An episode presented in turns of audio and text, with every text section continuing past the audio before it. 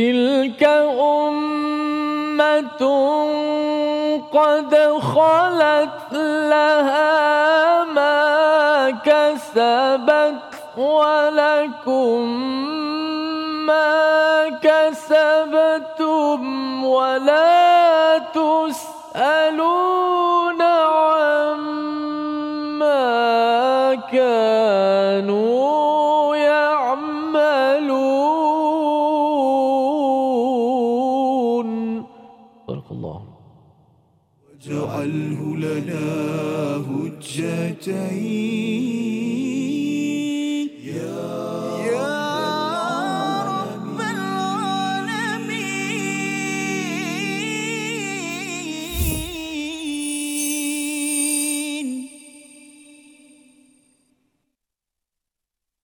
warahmatullahi wabarakatuh. Alhamdulillah wassalatu wassalamu ala Rasulillah wa ala alihi wa man wala syada la ilaha illallah syadana Muhammadan abduhu wa rasuluhu. Allahumma salli ala sayidina Muhammad wa ala alihi wa sahbihi ajma'in. Amma ba'du. Apa khabar tuan-tuan dan puan yang dirahmati Allah sekalian? Kita bertemu dalam My Quran Time, Quran Salat Infaq. Sama-sama kita ingin mendalami kepada episod akhir daripada juz yang pertama pada hari ini iaitu kita akan melihat kepada dua ayat daripada ayat 140 hingga ayat yang ke-141 dan alhamdulillah pada hari ini saya mengalu-alukan kehadiran tuan-tuan dan puan yang berada di studio bersama Al-Fadil Ustaz Tirmizi Ali. Apa khabar Ustaz?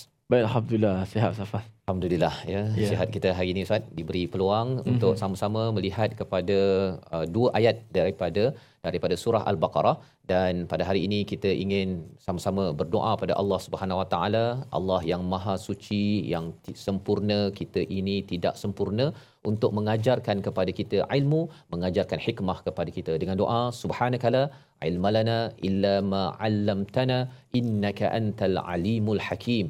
Rabbi zidni ilma. Wahai Tuhan, Tuhan kami, Tuhanku, tambahkanlah keberkatan kebaikan daripada ilmu yang kita peroleh pada hari ini. Mari sama-sama kita melihat kepada apakah sinopsis ringkasan kepada dua ayat yang kita akan dalami pada hari ini.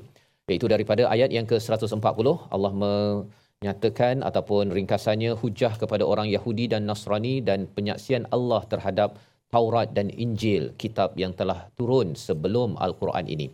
Diikuti pada ayat yang ke-141, kita akan melihat sikap umat terdahulu, peringatan dan ancaman adanya balasan terhadap amal perbuatan. Ayat 141 ini seperti ulangan pada ayat yang ke-134, tetapi kita akan lihat apakah perbezaan untuk kita sama-sama belajar pada hari ini. Jom sama-sama tuan-tuan buka muka surat yang ke-21 kita akan melihat ayat 140 dan 141 kita baca dipimpin Al-Fadhil Ustaz Tirmizi. Sila Ustaz. Baik, Alhamdulillah. Terima kasih Fadil Ustaz Tuan Fazrul, penonton-penonton, sahabat-sahabat Al-Quran yang dikasihi Islam. Alhamdulillah, syukur kepada Allah Subhanahu Wa Taala. Sama-sama kita meneruskan lagi pengajian dalam My Quran Time, Quran Salat Infak, ayat 140 dan juga 141, dua ayat saja. Uh, akhir uh, juzuk yang pertama. Uh, lepas ni masuk saya kulah. Ha, yeah. saya kul sefaham. Saya kul. Ya, orang kita bila sebut juzuk kedua dia dah biasa sebut dah. Ha, juz juz saya ku. Ha, saya. mana juzuk kedua lah tu.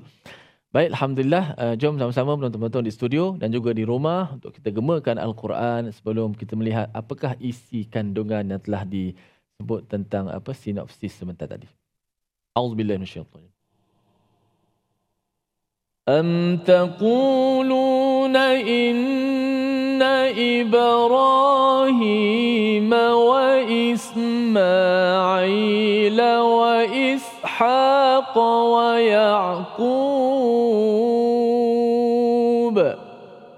وإسحاق ويعقوب والأسباط كانوا هودا أو نصارا. قل أأنتم أعلم أم الله؟ ومن أظلم ممن كتم شهادة عنده من الله. وما الله بغافل عما تعملون. تلك أمة قد خلت لها ما كسبت ولكم ما كسبتم ولا تسألون عما كانوا يعملون. صدق الله. Nazim itulah bacaan daripada ayat yang ke-140 dan ayat 141. Sebagaimana kita lihat dalam episod sebelum ini, kita di hujung ayat 135 ataupun 139 Allah menyatakan tentang tentang perkataan yang diajarkan kepada Nabi sallallahu alaihi wasallam kepada para sahabat wa nahnu lahu mukhlisun iaitu kami ini kepadanya hanya kepada Allah sahaja kami ini mengikhlaskan diri kami dalam dalam beribadah ataupun menghambakan diri dan kami ini tidak berhujah tidak akan menyatakan sesuatu kecuali apa yang dinyatakan oleh Allah Subhanahu Wa Taala. Maka pada ayat yang ke-140 ini kita melihat uh, satu lagi sambungan penghujahan itu ya untuk menetapkan iman kita dan bagaimana kita berinteraksi dengan orang-orang Yahudi ataupun Nasrani ya kalau mereka nyatakan pada ayat 135 itu waqalu kunu hudan au nasara sebagaimana kita dah belajar ada satu kumpulan daripada orang-orang Yahudi yang bertemu dengan nabi daripada orang Nasrani yang berjumpa dengan dengan Nabi di Madinah. Dan mereka mengatakan kalau nak masuk syurga, masuk Yahudi ataupun masuk Nasrani ataupun Kristian. Jadi Allah menyatakan am taqulun apakah ya atau kamu orang-orang Yahudi dan Nasrani berkata sesungguhnya Nabi Ibrahim Nabi Ismail, Nabi Ishaq, Nabi Yaqub wal asbalt. Asbalt ini adalah keturunan daripada Nabi Yaqub Ustaz ya. Hmm. Nabi Yaqub ni nama lainnya dipanggil Jacob ataupun uh, Israel ya Israel. Jadi itu sebabnya bila cakap tentang Bani Israel itu adalah keturunan daripada Nabi Yaqub alaihi salam ya. Jadi jangan kita kutuk Israel walaupun kita ada negara Israel tapi jangan sampai kita saya benci pada Israel. Israel mana yang kita maksudkan? Kalau katakan kita tak suka pada mereka Zionis yang berada di negara Israel itu betul lah kan? Boleh tetapi kalau katakan saya benci pada Israel sebenarnya itu nama lain bagi Nabi Yaqub alaihi salam. Maka Allah menyatakan bahawa apakah kamu menyatakan Nabi Ibrahim ayah kepada Nabi Ismail dan Ishak ini dan juga cucunya Yakub dan juga keturunannya kanu hudan au nasara bahawa mereka itu adalah Yahudi ataupun Nasrani. Pasal dia mereka dah claim Ustaz ya. Mereka kata hmm. bahawa kalau nak masuk syurga uh, mesti Yahudi. Satu lagi kumpulan kata masuklah Nasrani ataupun Kristian. Jadi adakah kamu menyatakan bahawa Nabi Ibrahim itu Yahudi ataupun Nasrani? Dan bila bercakap tentang Yahudi ini, Ustaz, sebenarnya yeah. orang Bani Israel akan kaitkan dengan Nabi Musa. Tapi kalau kita tengok pada sejarah, Nabi Musa ini 400 tahun selepas Nabi Nabi Yusuf. Nabi Yusuf anak kepada Nabi Nabi Yakub. Nabi Yakub cucu kepada Nabi Ibrahim. Macam mana pula kata ada masuk agama Yahudi tapi Nabi Ibrahim kena patuh pula kepada Nabi Musa. Ha hmm. kan dia punya kronologi, dia punya timeline itu tak betul sebenarnya jadilah orang yang mengikut Nabi Nabi Ibrahim. Jadi kalau kata masuk Yahudi itu kerana kita ini adalah kesinambungan daripada Nabi Musa alaihi salam, orang Yahudi memang dia bangga dengan uh, Nabi Musa Ustaz ya. Dia kata tentang Nabi Musa kita membelah lautan dan sebagainya. Tapi sebenarnya uh, kalau kita lihat Nabi Ibrahim lebih awal lagi, ya, lebih awal lagi. Siapa lagi? Nabi Ismail lebih awal lagi. Takkan Nabi Ismail pula kena tunggu Nabi Musa untuk beriman? Ha kan terbalik itu. Sepatutnya Nabi Musa menunggu Nabi Ismail.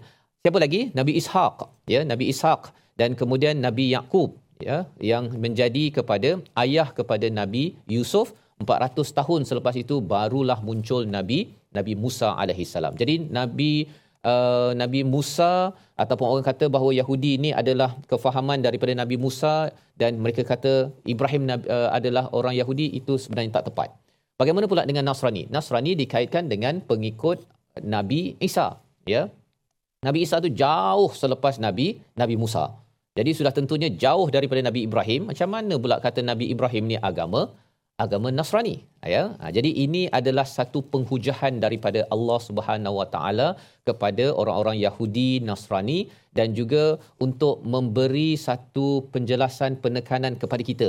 Ya pada tuan-tuan semua yang berada di rumah bahawa sebenarnya ustaz kita berada pada jalan agama millat Ibrahim hmm. dan Nabi Ibrahim diteruskan oleh Nabi Ismail oleh Nabi Ishaq diteruskan oleh Nabi Yakub terus pada Nabi Muhammad terus pada kita ini adalah perjalanan keimanan kita. Keimanan kita adalah keimanan yang yang benar-benar berasaskan kepada kebenaran bukannya main ah saya nak uh, pastikan orang ikut kepada kumpulan saya. Saya cuba nak manipulasikan fakta-fakta. Yang penting Nabi Ibrahim adalah Yahudi ataupun Nabi Ibrahim adalah Kristian. Padahal Nabi Ibrahim, Nabi Ishak, Nabi Ismail semuanya menyerah kepada Tuhan yang yang satu. Jadi ini pelajaran daripada bahagian pertama sehingga dibalas di sini. Sekali lagi ya dinyatakan pada nabi qul antum a'lamu amillah. Ha ya diajarkan pada nabi diajarkan kepada kita sebenarnya. Kalau kita nak berhujah dengan orang Yahudi yang kata bahawa Nabi Ibrahim ini betul ataupun Nabi uh, Ismail ini sebenarnya Kristian ke ataupun Yahudi ke sebenarnya kamu yang lebih tahu ke ataupun Allah ha ya satu pertanyaan yang sebenarnya kalau dijawab Allah yang tahu maka Allah sudah pun menurunkan wahyu yang bernama Al-Quran. Sebenarnya wahyu sebelum ini pun betul tapi mereka sudah manipulasikannya. Jadi bila ada wahyu daripada Allah, kita beriman kepada Allah. Kalau kamu rasa betul, sila ambil oksigen dan sila ambil syurga yang kamu buat sendiri bukan daripada Allah Subhanahu Wa Taala. Kita berehat sebentar, kembali semula selepas ini untuk menyambung bahagian kedua ayat 140 My Quran Time, Quran Salat Infaq. Waj'alhu lana hujjatain ya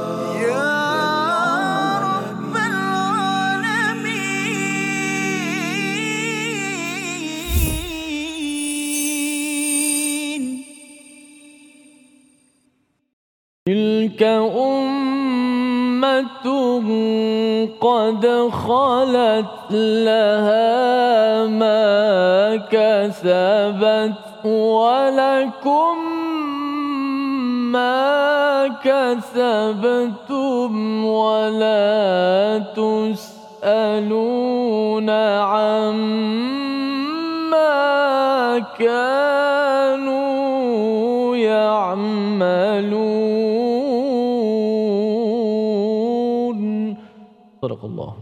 Kembali kita dalam My Quran Quran soal infak pada hari ini sama-sama untuk kita melihat kepada ayat yang ke-140 dan ayat yang ke-141. Dan sebentar tadi sudah pun kita melihat bagaimana Allah membawakan penghujahan ya kepada mereka yang menyatakan bahawa Nabi Ibrahim itu adalah agama Yahudi ataupun Nabi Ibrahim itu adalah agama Kristian ya. Dan lebih daripada itu apabila orang-orang Yahudi memilih kepada uh, Nabi Yakub ya sebagai keturunannya tetapi menidakkan kepada Nabi Ismail. Padahal Nabi Ismail adalah anak kepada Nabi Ibrahim. Sehingga kan mereka sanggup untuk menyatakan Nabi Ismail ini adalah anak di luar nikah bukannya anak Nabi Ibrahim. Kalau Nabi Ibrahim ada anak luar nikah mereka bangga pada Nabi Ibrahim uh, ada sesuatu yang tidak kena. Pada penghujahan orang-orang Yahudi tersebut dia memilih-milih nabi mana yang ingin diimani nabi mana yang dikatakan sebagai membuat perkara-perkara yang tidak betul. Dan ini pelajaran untuk kita bahawa kita jangan berhujah tanpa ilmu ataupun kita tidak menyerah kepada Allah Subhanahu taala yang mengetahui ke kebenaran. Dan lebih daripada itu pada ayat 140 ini kita ingin baca sekali lagi untuk kita melihat secara keseluruhan bahawa ayat ini memberi satu penghujahan kepada kita. Kita berada di jalan yang benar dan jangan sampai kita ini mengambil sikap akhlak orang-orang Yahudi dan Nasrani. Mereka ustaznya kalau hmm. mereka berhujah tu dia main pilih je.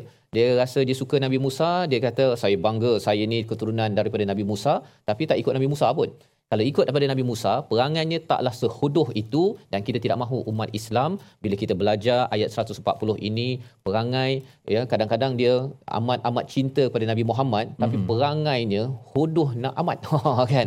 Pasal apa? Dia selawatnya memang bagus ya tetapi kalau bergaduhnya untuk memecah belahkan umat dia jugalah orangnya yang kita kita ingin belajar sesuatu daripada ayat 140 kita baca bersama Ustaz Tirmizi silakan. Baik alhamdulillah terima kasih kepada Ustaz Fazrul yang telah memberi pencerahan kepada kita moga-moga kita tak, tak jadi seperti perangai mereka ini uh, yang mengubah kitab dan sebagainya uh, di apa diubah kitab apa Taurat maka datang Nabi Isa untuk membetulkan. Uh, diubah pula kitab Nabi apa Injil datang Nabi Muhammad SAW. Dan lalu ada seorang kata kalau kita ubah Al-Quran pula tak datang dah Nabi akan datang. Uh, tapi Al-Quran cukup tidak lengkap akan semua. Tidak mampu akan diubah. Ya, yeah, Masya Allah. Baik, kita baca 140. Eh? A'udhu bin Syaitan Najib. Am taquluna inna ibarat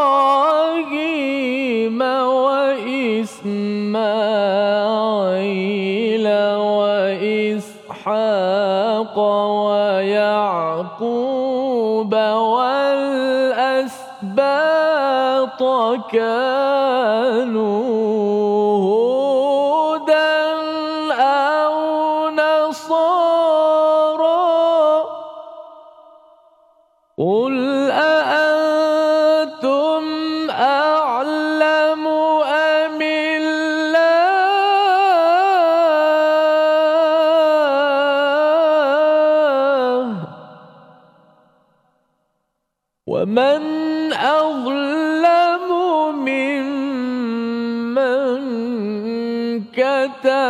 شهادة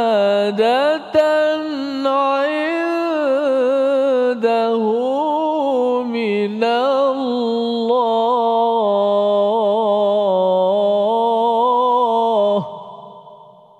وما الله بغافل عما تعملون.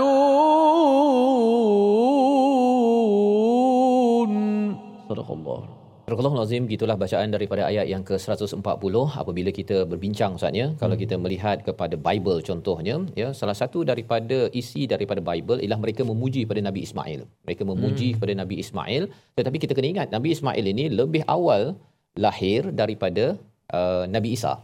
Ha, Nabi Isa. Jadi kalau katakan mereka kata, oh sebenarnya Nabi Ismail ini adalah Kristian. Eh sekejap, sekejap.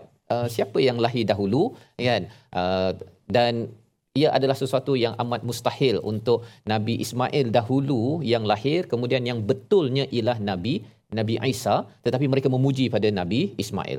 Jadi apakah kata kunci yang diajar Allah kepada Nabi Muhammad sallallahu alaihi wasallam dan juga kepada kita semua adalah kul antum a'lamu amillah. Sebenarnya kamu yang tahu benar-benar lebih tahu ataupun sebenarnya Allah yang lebih mengetahui. Jika jawapannya adalah Allah maka Allah menyatakan waman azlamu mimman katama syahadatan indahu minallah. Siapakah yang lebih zalim yang lebih teruk yang lebih tidak adil daripada mereka yang menyembunyikan kesaksian di sisinya daripada Allah? Ini yang berlaku Ustaz ya. Sebenarnya bila ada Taurat, ada mereka tahu bahawa Nabi Ibrahim itu adalah nabi yang beriman kepada Allah yang satu tapi mereka sembunyikan ya kalau dalam bible itu tadi cakap tentang ada dalam injil kan dalam injil itu nabi ismail dipuji tapi dalam masa yang sama dia sembunyikan benda-benda itu. Dia tak nak banyak cerita tak nak ceramahkan bahawa nabi ismail adalah nabi yang dipuji di dalam injil ataupun dalam bible. Mereka tak nak ceramah perkara tersebut. Pasal apa? Kalau kata nabi ismail akan ada kaitan dengan orang-orang arab ada kaitan dengan nabi Muhammad sallallahu alaihi wasallam. Kalau kaitan dengan Nabi Muhammad sudah tentunya yang betulnya siapa? Nabi Isa dan kemudian Nabi Muhammad. Jadi kita kena terima Nabi Muhammad. Itu adalah mengganggu kepada pejuang-pejuang maksudnya kepada orang-orang besar di dalam agama Kristian. Apa pelajaran untuk kita sebenarnya? Daripada ayat ini kalau kita tengok ia berlaku pada orang Yahudi, pada orang Nasrani, pelajaran untuk kita agar jangan sampai kita menyembunyikan apa yang ada di dalam al-Quran. Ha, kadang-kadang ada perkara yang kita buat silap Ustaz ya. ya. Ataupun perkara tersebut mungkin kalau kita uh, sampaikan ayat tersebut dia mem- memakan diri sendiri. Pasal hmm. apa? Saya yang salah, saya yang kurang. Tetapi Allah kata biarlah sampaikan ayat tersebut walaupun yang kurangnya kamu. Pasal yang sempurnanya adalah Allah Subhanahu Wa Taala. Kalau tidak, apakah yang berlaku? Orang Islam dia ada Al-Quran, kalau ayat pasal riba dia kata tak payah bincang banyak-banyak. Pasal kita ni adalah sikit pinjaman yang berasaskan riba, simpan dulu, simpan dulu. Ya, tak payah kita nak sampaikan pada uh, orang ramai, tak payah nak ceramahkan kat masjid, jangan cakap pada menteri-menteri yang ada. Pasal kita ada arak lagi, kita ada riba lagi. Perkara tersebut kalau kita buat ya memang Quran ni tak boleh dah nak disembunyikan ataupun nak dipadam nak ditukar Ustaz ni pasal Allah akan jaga uh, Quran ini. Tetapi bagi kita semua apatah lagi di kalangan ustaz di kalangan para alim ulama jangan sampai bila ayat sampai pada ayat riba ke pasal ayat-ayat tertentu yang mengganggu pada pihak-pihak tertentu kita pun tutup mulut. Ha, tutup mulut itu sebenarnya Allah kata waman azlam. Siapa lagi yang lebih zalim daripada mereka yang menyembunyikan kesaksian apa yang turun daripada Allah? Wa mallahu bighafilin amma ta'malun iaitu Allah ini tidak lalai atas apa yang kamu kerjakan. Ini amaran Ustaz. Amaran kepada orang Yahudi, pada orang Nasrani, amaran pada siapa? Amaran pada kita. Kita jangan sekali-sekali berani ya kalau jemput penceramah Ustaz, uh, Ustaz boleh cakap apa sahaja tapi jangan cakap pasal tajuk A. Ha contohnya kan. Kalau tajuk A itu ada di dalam al-Quran, ia tidak boleh disembunyikan. Ya, mungkinlah perkataan boleh dijaga Ustaz ya, ya tetapi betul. jangan sampai kita kata uh, kalau bab-bab riba ke, bab-bab uh, rasuah ke, bab-bab yang mengganggu orang-orang tertentu dalam syarikat organisasi dalam rumah ini, uh, saya tak nak bincang perkara tersebut. Itu sebenarnya mengundang kepada amaran daripada Allah Subhanahu Wa Taala. Allah tidak lalai.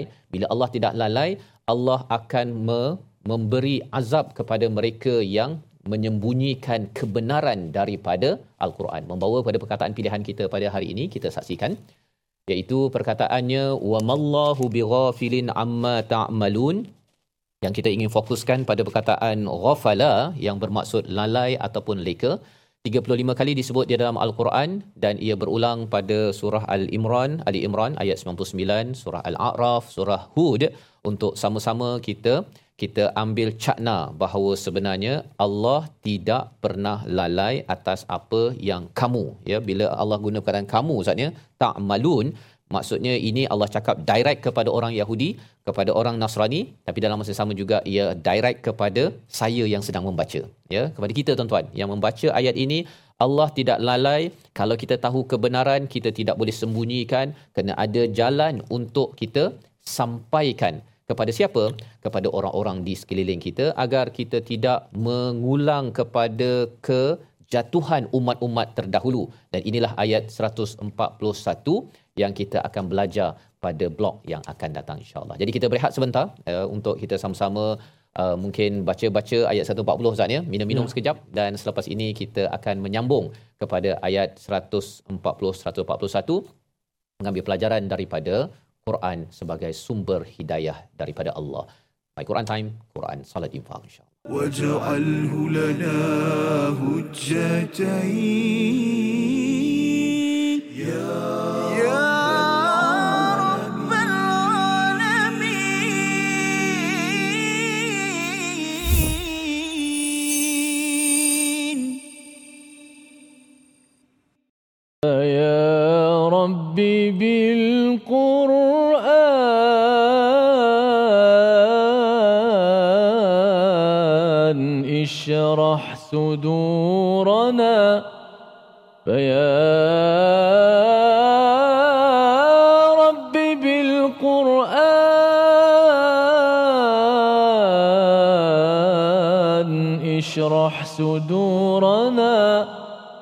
وحقق لنا بالذكر نصرا مؤيدا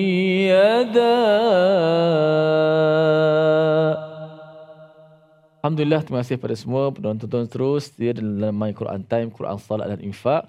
Mudah-mudahan Allah Subhanahu Wa Taala sentiasa menerangi diri kita dengan cahaya Al-Quran dan menggunakan kepada kita adab daripada adab dan akhlak Al-Quran dan memuliakan kita dengan Al-Quran Karim. Allahumma amin. Alhamdulillah terima kasih kepada semua sahabat-sahabat terus setia dan dengan My Quran Time, penonton-penonton di rumah dan juga penonton-penonton di studio.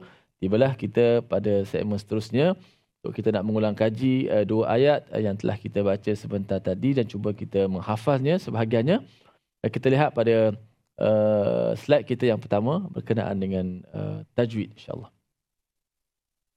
Baik, am taquluna inna Ibrahim sempurnakan hukum izhar syafawi pada kalimah am taqulu. Yang mana pada kalimah am taqulun ada hukum izhar syafawi. Izhar syafawi ini berkaitan dengan hukum mim mati. Bila kita belajar hukum tajwid, dia ada hukum nun mati dan tanwin. Okey, ada hukum nun mati dan tanwin ataupun kita sebut sebagai hukum lima kan. Orang dulu sebut hukum lima. Hukum lima tu masuk hukum nun mati dan tanwin. Iklabnya, apa nama ni, uh, idghamnya, ikhfa'nya ada lima. Ada pun berkaitan dengan mim mati, ah, dia bukan mim mati dan tanwin. Ah, tak ada, dia mim mati saja. Ah, bila mim mati, bertemu dengan kesemua huruf-huruf Al-Quran, maka terpecahlah dia kepada kepada tiga hukum. Maka hari ini, hari ini mim mati bertemu dengan tak. Maka hukum ni adalah izhar syafawi. Macam mana nak kena izhar syafawi? Apabila mim mati bertemu dengan selain daripada huruf mim dan ba. Ha, maka hukum tu adalah izhar syafawi lah. Jumpa je huruf mim mati bertemu dengan selain daripada mim dan ba, maka izhar syafawi lah. Kita baca surah apa? Al-Fatihah. Siratal ladhina an'amta. An'amta, mim mati bertemu dengan ta. Alaihim ghairi. Mim mati bertemu dengan ghain pula. Ha, maka itu adalah izhar syafawi. Maka izhar syafawi mudah saja bacaan dia sebab yang pertama izhar syafawi ni bacaan dia tidak dengung. Tidak boleh memanjangkan dengung itu. Ha, maka bab-bab tak panjangkan tu ha, biasanya orang kita jarang buat silap. Tapi yang silapnya bila suruh panjangkan dengung, ha, itu dia tinggal. Kalau bab tak suruh dengung, okey, beres. Ha, tak ada masalah kan. Ha, jadi sini uh, mim tu bukanlah masuk dia tak dengung. Sifat semula jadi mim dengung tu memang adalah am. Ha, dengung lah tu am suara dengung masuk dalam hidung. Ah ha, tu sifat semula jadi mim. Cuma tinggal lagi tak boleh panjangkan dengung. Am taquluna inna ibrahim. Am taquluna inna ibrahim. Satu dua mula.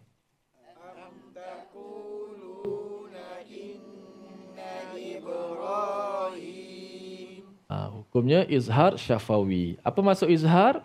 Izhar, sebagaimana kita terangkan sebelum ni, menjelaskan uh, menyatakan, menzahirkan. Kalau hukum sini menjelaskan apa? Menjelaskan suara mim mati tu. Jelas mim mati. Bila mati tu mesti dijelaskan tempat mim tu. Tempat mim mana bibir ya. Jadi am ha, tu masuk jelaskan. Ha, zahirkan. Am ha, tu masuk izhar. Syafawi merujuk kepada mulut ataupun uh, dua bibir kita lah. Ha, jadi bacaan tu dijelaskan bacaan mim mati tanpa dipanjangkan gunnah. Okey, yang kedua, yang kedua kita lihat pada slide kita yang kedua. Qul antum ha, menjelaskan sebutan huruf hamzah pada kalimah antum. Ada dua hamzah. Ha, sebelum ni kita telah bicarakan berkenaan dengan dua hamzah. Hamzatain. Sini hamzatain min kilmah.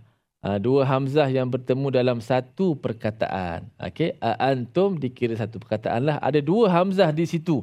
Maka ada bila ada dua huruf sama, terutamanya hamzah, maka kita kena hati-hati kerana hamzah ni makhrajnya tempatnya jauh daripada mulut.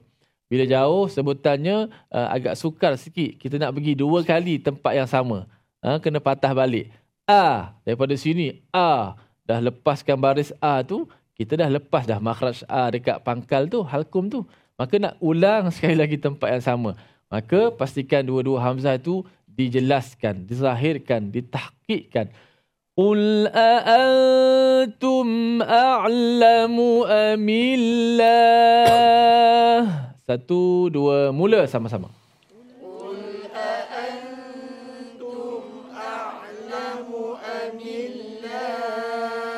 قل أأنتم أعلم أم الله قل أأنتم أعلم أم الله Okey, ha, itu huruf Hamzah. Pastikan dua tu jelas. Ha, walaupun sebelum tu ada lam mati. Kul. Ha, jangan kul. Ha. Lepas tu, a, a, biar jelas. Tak boleh kul. A, Kul al ah tak boleh. Satu satu satu saja yang jelas, yang kedua tak jelas. Pun tak boleh. Kita bacaan kita bacaan secara tahqiq dua-dua hamzah. Adapun qiraat lain, riwayat lain, ah, ada yang baca dengan tashil, lebih mudahlah tashil tu. Kul al Kul al mereka baca begitu. Ha, kita tak baca begitu. Kita baca bacaan yang asal. Yang asal dibariskanlah. Maka kalau kita baca kiraat yang kita baca kat Malaysia ni, kiraat Imam Hafs an Asim ni, eh, sebenarnya itulah bacaan yang yang eh, lebih asal dengan masuk bacaan yang dibaca oleh para sahabat dan Nabi SAW. Kerana bacaan tu diturunkan dengan beberapa wajah bacaan. Jadi kita baca yang asal lah, dibaca dengan dibariskan bacaan tersebut. Baik, Alhamdulillah. Kita lihat hayat hafazan kita, sama-sama kita buat pengulangan. Ha, hafazan kita, pada ayat yang eh, uh, 141 yang telah diulang beberapa kali oleh saya pada pembukaan tadi. Baik, sama-sama kita ulang. Tilka ummatun qad khalat. Satu, dua, mula. Tilka ummatun qad khalat. Laha ma kasabat wa lakum ma kasabtum. لها ما كسبت ولكم ما كسبتم. ولا تسألون عما كانوا يعملون.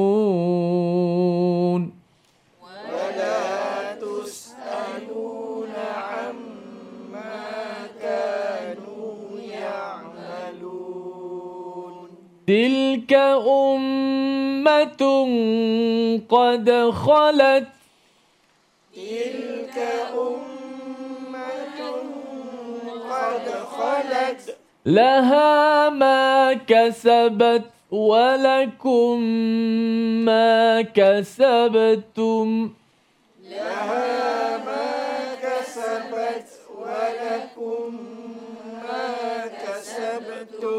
ولا تسألون عما كانوا يعملون ولا تسألون عما كانوا يعملون Agak mencabar ayat ini sebab uh, belum lagi ditadabur oleh Ustaz Fazrul. Jadi kita uh, tak diulangkan sangat dengan tadabur. Uh, tapi kita cuba. Lepas ni akan ditadabur, oh, kita akan lebih ingatlah sampai di hujung kita dah boleh hafal ayat ni. Okey. Tilka ummatun qad khalat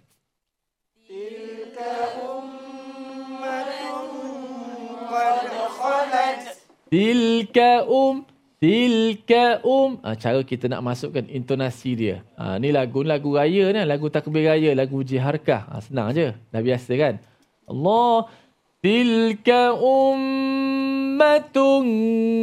Qad khalat hmm. تلك أمة قد خلت Ummatun Qad khalat أمة قد خلت Ah, bila kita nak tekan qad khalat ah, bila nak nak nak cantik bunyi qad khalat tu ummatun kena turun sikit Tilka ummatun qad khalat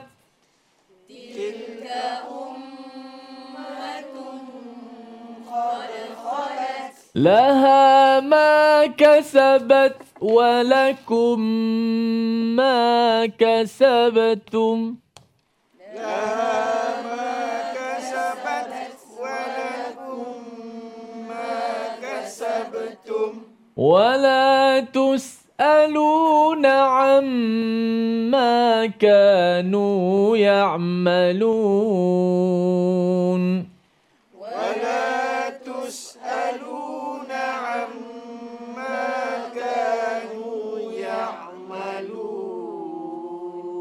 Okey, dengan tanpa bidunil mushaf, tanpa melihat Al-Quran. Tilka ummatun qad khalat تلك أمة قد خلت لها ما كسبت ولكم ما كسبتم. لها ما كسبت ولكم ما كسبتم. ولا تسألون عما كانوا يعملون ولا تسألون عما كانوا يعملون Masya Allah, ahsantum. Kita berehat seketika. Kembali selepas ini. Masya Allah. واجعله لنا هجتين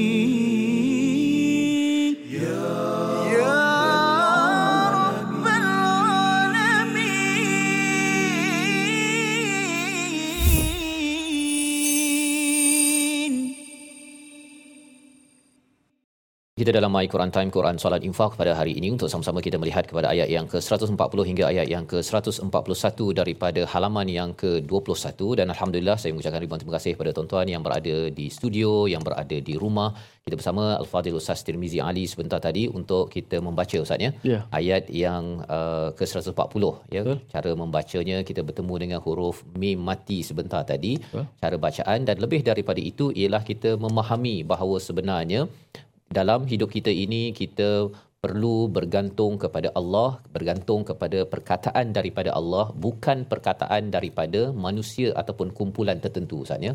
Kerana apabila kita bergantung pada kumpulan tertentu, puncaknya itu jadi seperti Yahudi dan Nasrani di mana mereka ingin menyatakan bahawa mereka betul, rupa-rupanya mereka hanyalah mengikut kepada hawa nafsu mereka, malah kebenaran pun dapat di di uh, pisahkan ataupun dibuktikan salah dalam ayat 140 tadi apabila Nabi Ibrahim bukanlah Yahudi mana mungkin dia beriman kepada Nabi Musa yang lahir beberapa ratus tahun selepas selepas itu.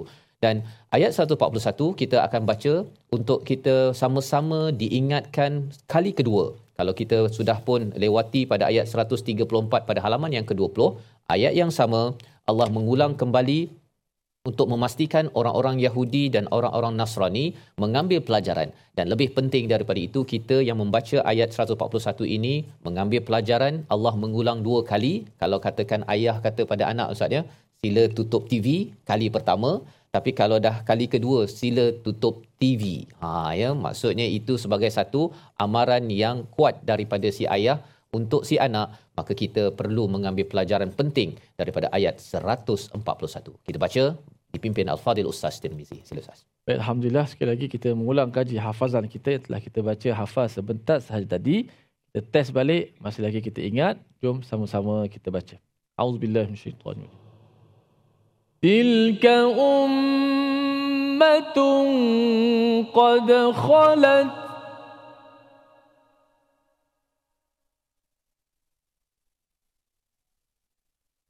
لها ما كسبت ولكم ما كسبتم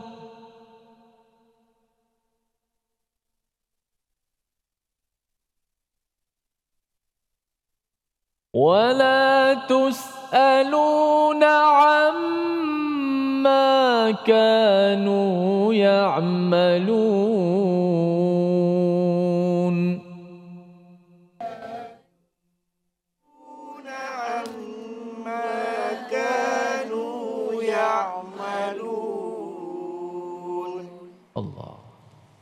itu adalah ya ayat yang ke-141 yang maksudnya itulah umat yang telah lalu baginya apa yang telah mereka usahakan dan bagimu apa yang telah kamu usahakan dan kamu tidak akan diminta pertanggungjawaban tentang apa yang mereka kerjakan dahulu. Jadi ini adalah ulangan ya seperti ulangan lah Ustaz ya pada ayat yang ke-134 tetapi dalam al-Quran tidak ada tidak ada ulangan. Kerana ia apabila ia berada pada ayat yang lain itu maksudnya kita kena beri perhatian. Kalau sebelum ini ayat yang seperti sama ini uh, muncul pada ayat 134 selepas ayat tentang apakah kamu menyaksikan tentang tentang Nabi Yakub ketika kematiannya. Ya, adakah kamu kata bahawa sebenarnya Nabi Yakub cakap pada anaknya, ya Nabi Yusuf dan anak-anak yang lain itu untuk menjadi Islam? Kamu ada ke tak? Ha kan. Jadi bila kamu tak ada, kamu sahaja yang memandai-mandai yang menyatakan bahawa Nabi Yakub itu nama lainnya Israel adalah adalah orang Yahudi ataupun Nasrani sebenarnya penipu, kan? Kamu berbangga dengan Yakub, kamu berbangga dengan Israel, Bani Israel tetapi sebenarnya kamu tak buat macam Israel. Ha kan. Jadi ini dijelaskan pada ayat 134 dan ayat 141 Allah mengingatkan lagi apabila mereka menyatakan masuklah Yahudi, masuklah Nasrani kerana Nabi Ibrahim itu adalah Yahudi ataupun Nasrani. Sebenarnya ini juga sebagai satu satu penipuan dan penghujahan itu tidak benar dan Allah mengatakan tilka ummah mereka itu telah berlalu kan? Maksudnya kamu berbangga-bangga dengan Nabi Musa kamu berbangga dengan Nabi Ibrahim. Mereka sudah berlalu. Laha ma kasabat walakum ma kasabtum. Bagi mereka mereka dah dapat. Ya mereka dah dapat apa yang mereka usahakan perjuangan mereka. Walakum ma kasabtum. Bagi kamu apa yang kamu usahakan. Jadi jangan berbangga-bangga ustaz ya. Kadang-kadang ada anak dia berbangga, saya ni keturunan ustaz ulama contohnya kan? Ataupun saya ni dalam kumpulan yang memperjuangkan Islam kan. Berada dalam kumpulan ataupun uh, apa uh, cucu cicit tidak me, tidak me, pastikan menjamin kedudukan kita di depan Allah Subhanahu Wa Taala. Yang menjamin kita ialah walakum ma kasabtum. Apa yang kita buat? Apa yang kita buat? Kalau kita tengok Nabi Ibrahim, Nabi Musa, Nabi Isa, Nabi Muhammad berjuang dan kita pun berbangga menjadi umat Nabi Muhammad. Selawat banyak alhamdulillah Ustaz ya. Tapi kalau kita berselawat, kalau dengan berselawat itu kita uh, berqasidah ataupun mungkin kita apa bernasyid sampai sembahyang isyak tu pukul 12.30 malam contohnya itu ada sesuatu yang tidak kena. Ya malah kalau katakan kita belajar al-Quran pun Ustaz kan uh, belajar tadabbur pun sama. Apabila kita belajar al-Quran bila sudah sampai masa untuk solat kita kena solat kan pasal apa pasal kita tidak mahu sampai kita kata saya ni amat cinta kepada nabi cinta pada al-Quran lepas tu masa solatnya tu tak buat apa itu bukan namanya cinta yang sebenar-benarnya itu ikut perasaan je ya dan syaitan memang suka untuk menipu kita. Dia rasa bahawa kalau saya ni banyak berselawat, nanti Nabi beri syafaat. Nabi beri syafaat bagi orang yang berselawat dan mengikut susu galur kepada Nabi Muhammad sallallahu alaihi wasallam. Allah menyatakan walakum ma kasabtum. Bagi kamu apa yang kamu usahakan, yang kamu laksanakan, wala tusaluna amma kanu ya'malun dan kamu tidak akan ditanya tentang apa yang mereka kerjakan. Kadang-kadang kita bimbang tentang orang lain Ustaz ya. Tapi sebenarnya Allah kata, kamu akan ditanya, kamu buat apa? Jangan sampai orang lain kufur ataupun buat sesuatu perkara yang tak baik, kita sendiri yang membalas dengan perkara kufur dan tidak baik. Ya, padahal sebenarnya kita bertanggungjawab pada pada apa sahaja kasabtum yang kita laksanakan dalam kehidupan kita seharian. Jadi ini adalah ayat 141 peringatan warning amaran daripada Allah Subhanahu Wa Taala agar kita bertanggungjawab. Ini poinnya Ustaz ya. Kita bertanggungjawab jangan uh, apa istilahnya uh, bermain dengan sejarah. Uh, kan? Ataupun ber, apa uh, kita menekankan tentang keturunan kita padahal kita tidak pun berjuang seperti seperti apa yang ada dalam sejarah. Yang kita doakan agar tuan-tuan yang berada di studio, yang berada di rumah, bila kita belajar Al-Quran ini sedikit, kita menjadi pejuang Al-Quran. Dan menjadi pejuang Al-Quran ini kalau zaman Nabi Musa, zaman Nabi Ibrahim, Nabi Muhammad itu dengan darah dan peluh dan air mata, maka kita pun kena kena bukanlah kena menangis setiap masa Ustaz ya, tapi kita kena berusaha bersungguh-sungguh dan kalau tidak sampai tahap itu, kita kena cari jalan macam mana lagi al-Quran ini perlu sampai. Ya tuan-tuan yang berada di studio dah belajar kemudian mungkin boleh pergi ke masjid ke uh, apa print banner ke kan beritahu eh kita ni ada Quran time pukul 12 ada insya-Allah pukul 3 petang ada ya pagi pun ada di YouTube pada setiap masa. Kita kena buat extra miles ya. Kita kena buat lebih daripada apa yang kita ada sekarang. Kerana kita kalau boleh nak dekat dengan siapa? Dengan Nabi Muhammad sallallahu alaihi wasallam. Bukan hanya dengan kita berselawat di mulut tetapi dengan kita mempraktikkannya dalam kehidupan kita seharian sebagai respon kepada perkataan walakum ma kasabtum. Ya Allah saya tahu saya bertanggungjawab atas apa yang saya buat. Walaupun saya prihatin pada orang lain saya bermula pada diri saya pada hari ini. Membawa kepada resolusi kita pada hari ini kita saksikan. Iaitu yang pertama kita sentiasa berkata perkara yang Allah redha bukan yang manusia redha. Itu perkara pertama yang kita doakan kita dapat laksanakan yang kedua kita tidak sembunyikan perkara yang benar kerana ego sombong ataupun ada agenda tersendiri untuk menjaga hati orang-orang di di sekitar asalkan kebenaran maka ia perlu disampaikan sebagai satu amanah dan tidak menjadi orang yang zalim seperti mana ayat 40 140 sebentar tadi. Kemudian yang ketiga bertanggungjawab menjaga dan meningkatkan amalan kebaikan diri sendiri kerana kitalah yang akan ditanyakan. Allah tak tanya tentang amalan orang lain ya mungkinlah ada yang kata ustaz uh, suami akan ditanya pasal isteri ke pasal anak ibu ditanya pasal anak ke pasal orang lain tapi pada akhirnya segala perjuangan kita itu adalah perjuangan untuk amal diri kita sendiri. Anak kita, pasangan kita nak buat, kawan kita nak buat, selepas kita sampaikan, itu kita serahkan pada Allah. Yang penting saya mulakan daripada diri saya sendiri. Kita berdoa kepada Allah SWT agar Allah memberikan hidayah kefahaman daripada dua ayat yang kita dalami pada hari ini bersama Ustaz. Bismillahirrahmanirrahim. Alhamdulillahirabbil wassalatu wassalamu ala asyrafil mursalin wa ala alihi wa sahbihi ajma'in. Ya Allah ya Tuhan kami muliakanlah kami dengan Al-Quran. Ya Allah adabkanlah kami dengan adab daripada Al-Quran. Ya Allah, sentiasalah kau berikan kekuatan kepada kami untuk terus kami mendalami ilmu Al-Quran ini, Ya Allah. Jadikanlah setiap ayat yang kami baca, kalimah yang kami lafazkan dan huruf yang kami betulkan, Ya Allah. Mudah-mudahan menjadi memberatkan timbangan mizan kebaikan kami di hari akhirat kelak, Ya Allah. Ya Allah, bantulah kami, Ya Allah. Berilah kemenangan kepada umat Islam, Ya Allah. Berilah kebenaran, sahihkanlah kebenaran kepada kami semua untuk kami ikuti dan perjuangkannya, Ya Allah dan ampunkanlah segala salah silap dan dosa-dosa kami dan ibu ayah kami semua ya Allah. Amin ya rabbal alamin walhamdulillahi rabbil alamin. Amin amin ya rabbal alamin. Moga-moga Allah mengabulkan doa kita. Tuan-tuan yang berada di studio pada hari ini, tuan-tuan yang berada di rumah, kita mohon Allah bantu kita kerana kita tahu bahawa ada ilmu daripada al-Quran yang masih kita tidak faham Ustaz ya. Jadi peranan kepada orang yang faham di kalangan ustaz, ulama untuk jangan sembunyikan silalah buat video banyak-banyak, buat program banyak-banyak untuk menjelaskan kekeliruan yang boleh berlaku dalam masyarakat sehingga mereka mungkin tidak memahami konsep sebenar di dalam Al-Quran dan kita tidak mahu digelar sebagai orang yang amat zalim dalam kehidupan kerana apa?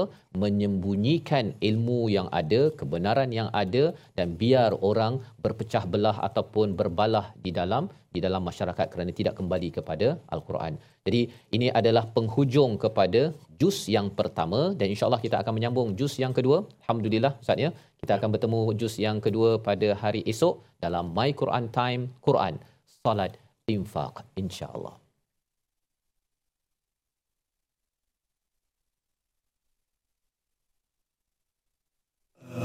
أنا الليل وأطراف النهار واجعله لنا هجتين.